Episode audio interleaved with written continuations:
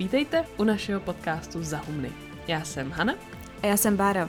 My obě studujeme mezinárodní vztahy, rádi si povídáme o tom, co se děje ve světě a rozhodli jsme se naše konverzace nahrávat. Zhůru Zahumna.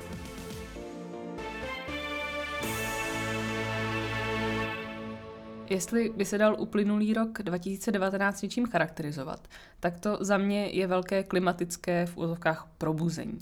Greta Thunberg se stala podle časopisu Time osobností roku, firmy najeli na zelenou vlnu a celý tenhle proces vygradoval tím, že na kongresu ODS jste letos nenašli jediný jednorázový plastový kelímek. A cituji z webu ODS, dokonce i vysačky jsou vyrobeny z recyklovaného papíru a biobavlny. Jestli tohle probuzení myslí vážně opravdu všichni zmínění, to se samozřejmě ještě uvidí. Nic proti zelené barvě, ale řečeno s klasikem pozor na meloun. Na povrchu je zelený, ale uvnitř rudý jako krev. My se ale dnes podíváme na trochu jinou věc, která sice neplní přední stránky novin nebo programy politických stran, za to ale vykazuje úplně stejné rysy jako třeba spotřeba fosilních paliv. A sice, že jak nás, lidí na planetě přibývá, tak klademe pořád větší a větší nároky na přírodní zdroje. A je dost pravděpodobné, že ať už si vyhlídneme jakoukoliv surovinu, budeme již dímat na 110% a poměrně záhy se začnou objevovat nejrůznější negativní důsledky. A jak už asi tušíte z názvu epizody, tak se dneska budeme bavit o písku. Písek je z vědeckého hlediska jakékoliv zrnko kamene nebo minerálu o rozměru žádná celá 0,5 až 2 mm.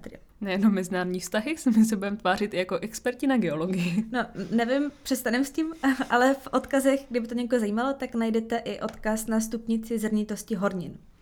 Ale teď už zpátky k tomu písku jako takovému. Ano, když se podíváte kolem sebe a nemáte úplně zrovna to štěstí, že se válíte na pláži, tak můžete mít pocit, že nejbližší písek je na míle daleko. To se ale samozřejmě mílíte, protože písek je všude. Je na něm postavená celá naše civilizace a to doslova. Domy, věžáky, silnice, tunely, mosty, 25-kilový blok nahoře ve vaší pračce. To vše je z betonu. A beton je kromě vody a cementu z 60 až 80 z písku. A nejen to. Písek se používá na výrobu skla nebo silikonových čipů v mobilech, ale třeba taky na nechvalně známý fracking. Recently there's been a lot of talk about a controversial method of extracting natural gas, hydraulic fracturing or fracking. Put simply, fracking describes the recovery of natural gas from deep layers inside the earth. In this method, porous rock is fractured by the use of water, sand and chemicals in order to release the enclosed natural gas. Nebo je možnost to použít jako termální zbraň, pokud dojde na tu třetí světovou válku. Nažavený písek se totiž v dobách dávno minulých házel na vojsko protivníka. A pár kyblíčků se mimochodem použilo i na pískoviště, které mi na zahradě postavil můj táta. A kde jsem si hrála na kavárnu a pak máma nutila jíst moje pískové dezerty. Každopádně, sečteno pod čarou, tohle všechno znamená, že písek je po vzduchu a vodě člověkem nejvíc používaný přírodní zdroj vůbec. A to si vezměte, jak jsme závislí na ropě. My jsme hledali, uh, kolik písku ročně lidstvo vytěží, tak to číslo asi jako takový nic moc neřekne, ale nejčastěji jsme našli údaj okolo 40 až 50 miliard tun. Což, aby to bylo představitelnější, tak by údajně stačilo na pokrytí celé Kalifornie. A to je třeba 5,3 Českých republik nebo 79 milionů fotbalových hřišť. No, první, co vás možná napadne, tak je fakt, že máme Saharu a Gobi a Kalahary a tak máme zásoby ještě na pokrytí tisíc Kalifornií. To ale bohužel není pravda. On ten hlavní problém je v tom, jaký písek používáme. Velmi obecně máme tři typy písku. Z řek a pláží, z moří a z pouští. My ale používáme hlavně ten z na řek a jezer nebo z pláží. Písek z pouští používat nemůžeme, protože je příliš kulatý v vozovkách, ve smyslu, že je moc oblý. Naopak ten z řek je hranatý a potom vlastně při použití drží při sobě a zapadá do sebe hezky. No úplně nejlepší je písek ze dna řek. Takže, a teď se dostáváme k jednomu z mnoha háčků, je nejjednodušší prostě doprostřed koryta posadit obří loď, zapíchnout do dna trubku a písek odsát. Hloupé samozřejmě je, že ten písek se tam je tak neválí, ale je součástí celého ekosystému. A když ho všechen ocajete, tak v podstatě zabijete všechno živé v okolí. Jednak zničíte všechno, co žilo na dně, a co nezabijete takhle, tak udusíte rozvířeným bahnem a sedlinami. A pak taky mimochodem ještě ohrožujete oblast okolo řeky, která se kvůli základním fyzikálním zákonům bude mít tendenci sesouvat a taky bude způsobovat nebo zhoršovat záplavy. A to se mi nebezpečí hrozí i u jiných typů písku. Třeba až 90% pláží se od roku 2008 zúžilo o 40 metrů, což znamená, že v kombinaci se stoupající hladinou moří, tak máte mnohem menší ochranu před vodou. A jelikož nám písek v řekách pomalu dochází a nestíhá se obnovovat, tak je právě těžba těch přímořských zásob písku v současné době na vzestupu, spolu ještě s pískem ze dna moří. Takže, teď si říkáte, co kdybychom písek vyráběli? Jelikož jsou to jen mikroskopické kousky nějaké horniny, tak není nic jednoduššího, než rozbíjet kameny. No i, i to se děje a někdy je to i levnější, protože můžete písek produkovat blízko místa, kde ho potřebujete a neplatíte tak tolik za transport. Pořád má ale své nevýhody. A ta hlavní je asi ta, že nedokážeme úplně přesně nasimulovat ten proces trvající miliony let, kdy se písek opotřebovává přirozeně. A tak vyráběný písek nemá úplně ideální tvar a vlastnosti a ve finále může být dražší s ním pracovat. Takže se dostane podtrženo, potřebujeme spoustu písku, používáme ho čím dál tím víc, ale je čím dál náročnější ho sehnat. Když jsme předtím říkali, že naše civilizace doslova stojí a padá s betonem, tak jsme nepřeháněli.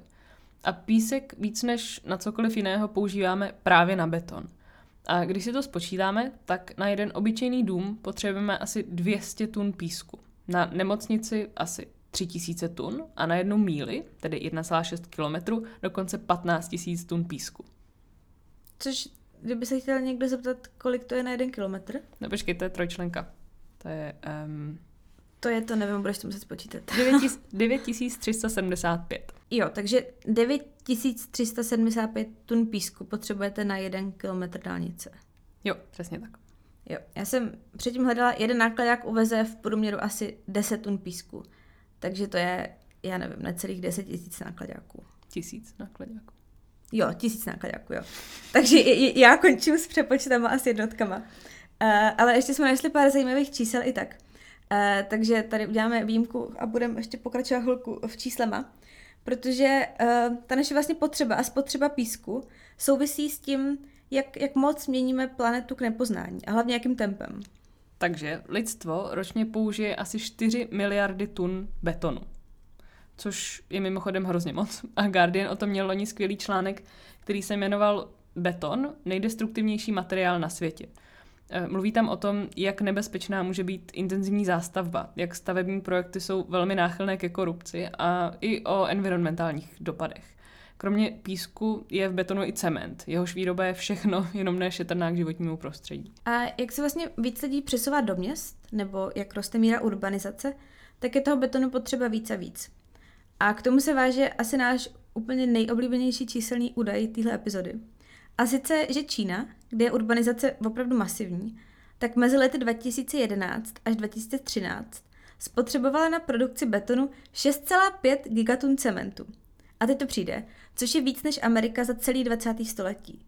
Tři roky a sto let. Úplně jako neskutečný. No, je to tak neskutečný, že tahle statistika přiměla novinářku Washington Post se na celou věc podívat blíž a ověřit, jestli v tom není nějaká bota. Eh, přeci jenom Spojené státy se během minulého století staly světovou supervelmocí a největší ekonomikou světa. Postavili většinu svých silnic, mrakodrapů, Hoover Dam a podobně. Eh, Čína sice rostla rychle a má zhruba čtyřikrát víc obyvatel než Spojené státy, ale třeba na rozlohu je se Spojenými státy dost srovnatelná. A proto to číslo působí jakoby až fantaskně. Nicméně se na něm opravdu shodlo hned několik zdrojů. Takže otázka je, proč Čína používá tak moc cementu, respektive betonu, kam se veškerý ten cement dává, nebo skoro všechen.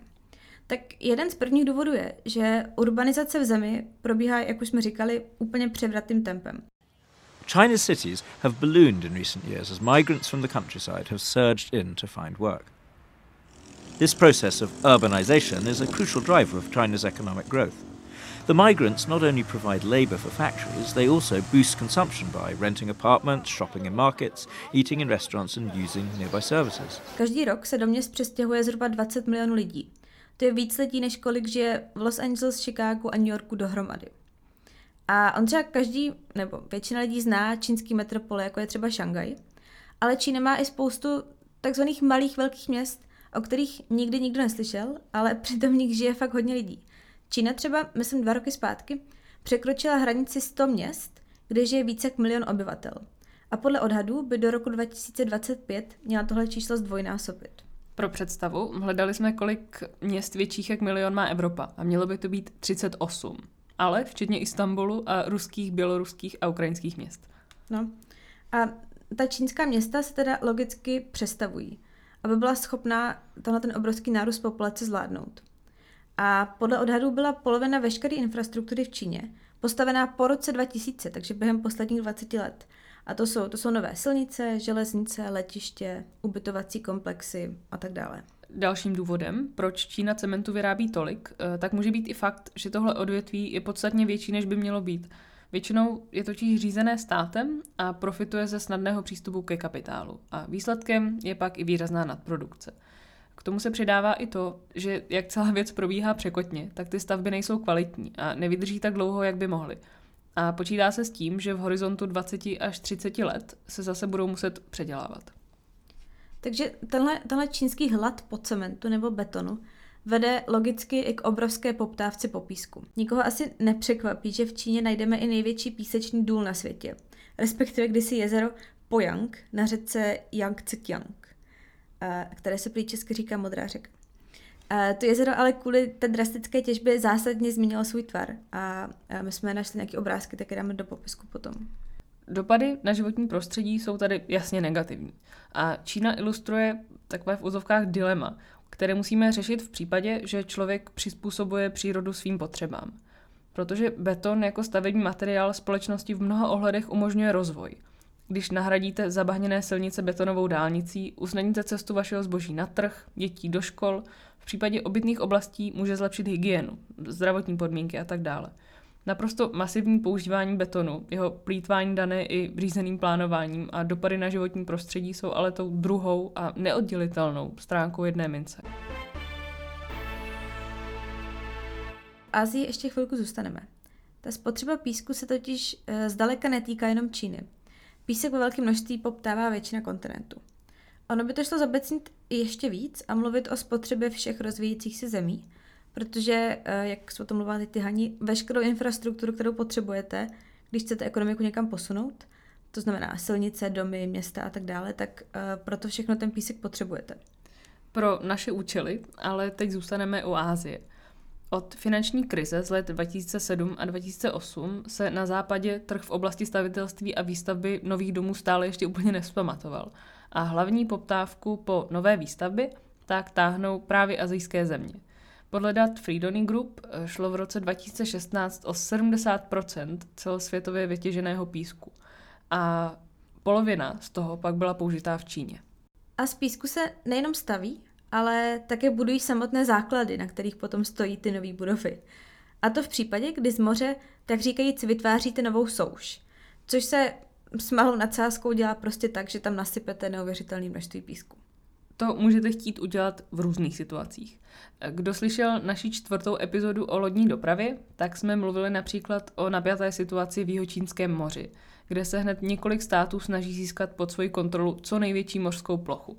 A třeba Čína zvolila taktiku výstavby umělých ostrovů, načež pak oblast kolem nich prohlásí za své území. But the strangest thing about Fiery Cross Island is that two years ago, it didn't exist. Existují ale ještě i mnohem prozajičtější důvody, třeba rostoucí hladina oceánu. Maledivy a Kiribati, což jsou ostrovní státy v Indickém, respektive v Tichém oceánu, se snaží čelit situaci tím, že pískem z mořského dna nebo přímo ze svých menších ostrovů pak vystužují svoje větší ostrovy. Když už jsme u toho, tak Kiribati třeba taky koupilo 24 km čtverečních půdy na Fidži, který je více jak 1600 km daleko, ale kam Kiribati v případě krize chce přestěhovat 10 tisíc svých obyvatel. Ale zpátky k zasoušení moře. Eh, v některých příkladech se vám pak pospojují všechny předešlé důvody dohromady. Ruku v ruce s rostoucí ekonomikou jde i urbanizace, přesun obyvatel do měst. A celosvětově platí, že velká města bývají tradičně u vody, ať už u řek, jezer nebo na mořském pobřeží. A města dnes hledají nové prostory, kam by se mohla rozrůstat. A občas se stane, že ho nemáte kam jinam než do moře. V tomhle kontextu asi není lepšího příkladu než je Singapur. Vůbec Singapur je fascinující z řady ohledů. Je to ostrov, město a stát v jednom, který se nachází na jižním cípu Malajského poloostrova a na severu sousedí právě s tou Malajzí. A taky se tam nesmí žvejkat žvejkačky, že jo? V Singapuru nebo v V Malajzii? Singapuru. Jo, v Singapuru. Asi, jo, jo, jo. jo. Pardon. Pohodě. Co je vlastně důležitý a zajímavý, tak uh, ta země má vlastně jenom 6 milionů obyvatel, ale zároveň sedmý největší HDP v přepočtu na obyvatele na světě. A je to vlastně hezký příklad státu, který jednak naráží na fyzické limity toho, kam až se může rozšiřovat a rozvíjet. Ale díky svému obrovskému bohatství se snaží tyhle limity všelijak ohnout, posunout nebo přímo prostě zneplatnit. Jak se to daří, tak to uvidíme za chvilku. Já bych teď jenom ještě chtěla doplnit, že asi je dobré mít na paměti, jak odlišnou startovací pozici různé země díky svému bohatství mají. Když jsme před chvílí zmiňovali ten příklad Kiribati, které si koupilo půdu na Fidži, tak je to tehdy stálo 7 milionů dolarů. Což nezní jako velká částka, do chvíle, než člověk zjistí, že HDP země je jenom 211 milionů. Prostředky, které má k dispozici naopak právě třeba Singapur, jsou nesrovnatelně velké a poukazuje to na velmi nerovné podmínky, za kterých země může klimatickým změnám čelit. Vlastně velká část Singapuru leží pod hranicí 15 metrů nad mořem a celá třetina města je pak dokonce níž než 5,5 metrů nad mořskou hladinou. Což vzhledem k rostoucím hladinám moří není úplně sranda a v oblasti navíc každým rokem víc a víc prší. A například třeba pobřežní silnice už se tak dneska přestavují, i ty, které už jsou postaveny, tak se přestavují, aby byly výš. Město zároveň zabírá víc a víc mořské plochy, a sice skrze rekultivaci nebo vysoušení. Singapur je v tomhle docela přeborník a rozhodně nejde o otázku pouze několika posledních let. Dělali to už například někdejší kolonizátoři Britové. Existují memoáry britského úředníka, který vzpomínal, jak v roce 1822, tedy krátce poté, co Britové Singapur získali, prostě rozebrali jeden kopec a přemístili kolem břehů řeky Singapur. Až 300 pracovníků bylo placeno přesně jednu rupii denně, aby takhle přestěhovali jeden kopec. Když se přesuneme do modernější dějin, tak jen od získání nezávislosti, což bylo v roce 1965, tak Singapur zvětšil svoji plochu téměř o čtvrtinu, z 224 na 277 čtverečních mil. A do roku 2030 chce vláda, aby měl Singapur hezkých kulatých 300 mil čtverečních. Půda je bez nadsázky nejdůležitější zdroj, který Singapur má. S velikostí tří pětin New Yorku tak hledá všechny možnosti, kam růst. Úplně vážně přemýšlí o stavbě nadzemských silnic, protože je jim líto 12% půdy, které teď silnice zabírají. A třeba zásoby ropy skladují v obrovských umělých jeskyních, které vybudovali v mořském dně. Co se ale týče dalšího vysoušení mořské plochy, tak to nejde dělat úplně do nekonečna. On ten proces vysoušení probíhá vlastně většinou tak, že nejdřív v moři postavíte zeď, jakoby zahradíte část té mořské plochy, vodu odsajete a zasypete to pískem a vším možným. A logicky pak, čím dál se dostáváte a čím hlubší je mořské dno, tak tím víc toho materiálu potřebujete a je i těžší zeď postavit a celý ten proces je vlastně složitější. A momentálně Singapur vysušuje moře v hloubce 20 metrů. Podle odhadu to půjde ještě do zhruba 30 metrů, ale cokoliv kolem 40 nebo 50 metrů už bude extrémně drahé a fyzikálně téměř nemožné. Navíc některé okolní země se i kvůli problémům, které těžba přináší, začínají zdráhat Singapuru svůj písek prodávat. Například Indonésie nebo sousedící Malajzie export úplně zakázali. Singapur ale pořád písek získává třeba z Barmy. Nakonec musíme zmínit ještě jednu věc. Asi nikoho nepřekvapí, že kolem něčeho zdánlivě tak banálního, jako je písek, se jsme vytvořili organizovaný zločin a černý trh. Za poslední desetiletí se ukradlo něco kolem 100 miliard tun písku a nejsilnější kriminální organizace v Indii je překvapení písková mafie. Ta zaměstnává v vozovkách kolem 75 tisíc lidí, kteří pracují v otřesných podmínkách a za jednu celou loďku písku dostanou asi 15 dolarů. Což není úplně moc, když víte, že se musíte asi 200krát potopit na dno špinavé řeky s kyblíčkem. Podle některých údajů byly dokonce stovky lidí zavražděny v pískových válkách, což zní sice trochu jako film Mad Max, Oh, what a day! What a lovely day! ale bohužel je to dnešní realita. A když chcete třeba jenom ochránit podzemní vodu ve své vesnici nebo svůj majetek, tak to taky může být poslední, co v životě uděláte. A jedna takováhle vražda 52-letého farmáře v Indii, který 10 let bojoval proti nelegální těžbě, Dokonce inspiroval novináře Vince Bicera o písku napsat celou knihu a ta kniha se jmenuje The World in a Grain. For 10 years, Pale Ram had been fighting against a gang of criminals in his village that were stealing one of the village's most precious resources, which turns out to be one of the most sought after commodities of the 21st century sand. Písková mafie dál existuje například i v Maroku. Odváží celé pláže, aby mohli postavit hotely, do kterých budou jezdit turisti, aby se koupali na těch samých plážích, jenom o dost menších. Je ale důležité říct, že to, že nám písek dochází, neznamená, že dojde zítra. Znamená to to, že jak se bude snižovat jeho dostupnost, poroste cena. A jak už jsme naznačili v úvodu, tohle je společný mnoha problémů spojených se životním prostředím. Obecně se na tyhle věci dá nahlížet i optikou tzv. tragédie obecní pastviny, Tragedy of the Commons, o které jsme už jednou mluvili. Bije se tu zájem jednotlivce a společnosti jako celku. Jedinec se musí uživit a tím pádem využije všech možností. Třeba založí těžařskou firmu a bude pumpovat ropu, co to půjde. Nebo vysaje všechen písek ze dna řeky v okolí, kde bydlí. Problém je to, že společnost jako celek má zájem trochu jiný. Totiž s potřebou fosilních paliv neohřát planetu do té míry, že lidstvo nebude schopným přežít. Nebo nevytěžit všechen písek a nezničit tak obrovský kusy přírody. Tyhle společenské zájmy se ale vynucují hlavně zákony a regulacemi. A jak už napovídá existence pískové mafie, to se neúplně vždycky daří. Pod čarou se pak máme všichni hůř. Sedíme na téměř neobyvatelné planetě, v betonových městech, vedle mrtvých řek. Jako jednotlivci vám to ale nejdřív tak nepřijde. Vždyť ten můj jeden kyblíček, loďka nebo nákladák písku přeci nebude ta poslední kapka. Tak a teď už se dostáváme k závěrečné části našeho podcastu, kdy tradičně hodnotíme dané téma na škále 1 až 10, kdy 1 znamená, že je to téma pro šprty a 10 znamená, že by to mělo zajímat úplně všechny, protože je to hrozně důležitý. Takže já dávám dnešnímu tématu 6. A pro mě je tohle další téma, o kterém si říkáte, jak to, že se to dozvídám až teď. Uh, takže jenom za tohle už si písek body zaslouží. Ale pro mě je to, a to je důležitější, asi vlastně symbol o přemýšlení nad tím, na čem vlastně stavíme svět okolo nás. Doslova i obrazně. Ano, konkrétní čísla o tunách písku asi nejsou důležité, ostatně se těžko hledají a my jsme použili vždycky ten údaj, který se nám zdal jakoby nejpravděpodobnější. Mnohem zajímavější je třeba fakt, že na umělé ostrovy v Dubaji se spotřeboval veškerý písek v moři okolo Spojených Arabských Emirátů a na Burj Khalifa už se tak musel dovést písek z Austrálie. To je podle mě dost výmluvné. A v rámci toho klimatického probuzení je jedna věc mít konkrétní cíle na emise CO2 a jiných látek, ale je to vlastně i mnohem filozofičtější debata. Jestli je vlastně vůbec možné žít opravdu udržitelně.